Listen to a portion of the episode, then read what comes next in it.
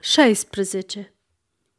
În decursul puținelor ceasuri petrecute la bolniță, mă așezasem lângă o fereastră, la soare, care reapăruse, sau, cel puțin, primind din soare atât cât îmi îngăduiau zăbrelele.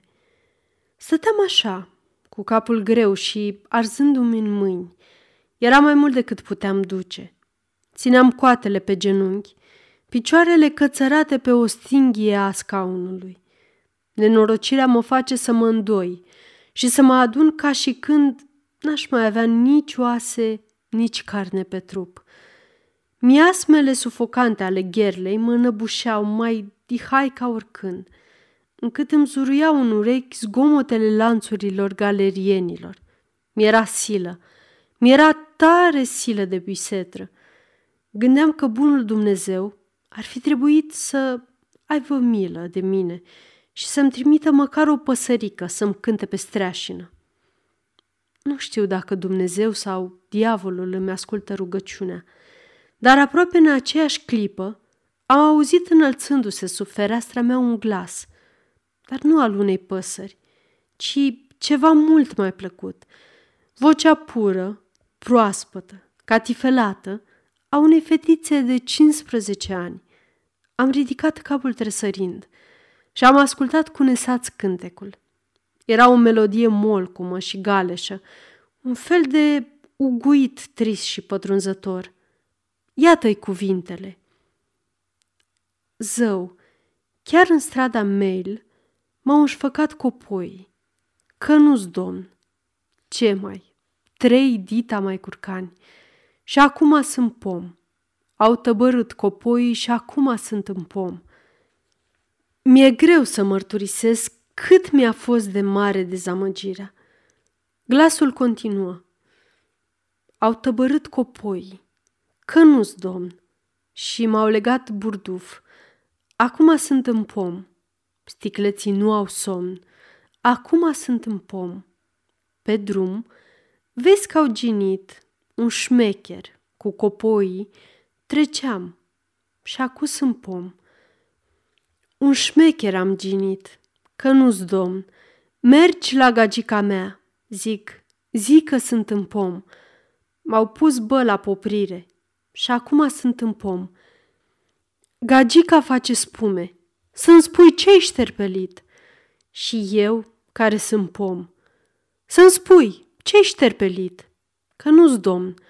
Am jumulit un nene, lovelele am oprit și acum sunt în pom. Lovelele și ceasul și acum sunt în pom. Și cheile unui nene și acum sunt în pom. Gagica foc, ce mai, că nu-s domn, o întinde spre Versailles. Mă știe că sunt pom. Nu-i fie de de ochi, vorbește în patru ochi cu regele, că-i domn. Ce dracu mă mai ține, doar știe că sunt pom. Ce dracu mă mai ține, doar nu-s domn. Și dacă ar fi să o șterg, acum sunt în pom. La pop o duc cu mine, acum sunt în pom. Iau și un țol alb, ce bine, acum sunt în pom. La nuntă ca să merg, acum sunt în pom. La nuntă o să o duc, că sunt domn, dar regele să crape, acum de-abia sunt pom. Gagicu, o să ți-l duc, acum de-abia sunt pom, să-l spânzuri de un nuc zău, dacă nu sunt pom. N-am auzit mai mult și nici n-aș fi putut, chiar de voiam.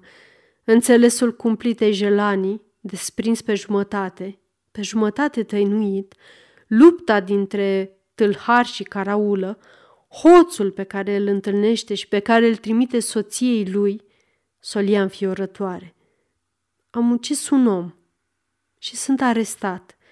Femeia aceea care aleargă la Versailles cu o jalbă și acea majestate indignată care amenință vinovatul cu spânzurătoarea. Și toate astea cântate pe o melodie atât de dulce și cu glasul cel mai blând ce a legănat cândva auzul omenesc.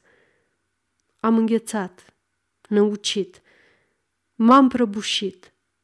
Cuvintele acestea monstruoase, rostite de buze rumene și proaspete, erau respingătoare – parcă ar fi fost balele unei râme pe un trandafir. Nu pot explica ce simțeam. Eram pe cât de rănit, pe atât de mângâiat. Argoul cavernei și al ocnei, această limbă însângerată și grotească, acest grai hidos, împreunat cu o voce de fată, punte gingașă între glasul fetiței și al femeii.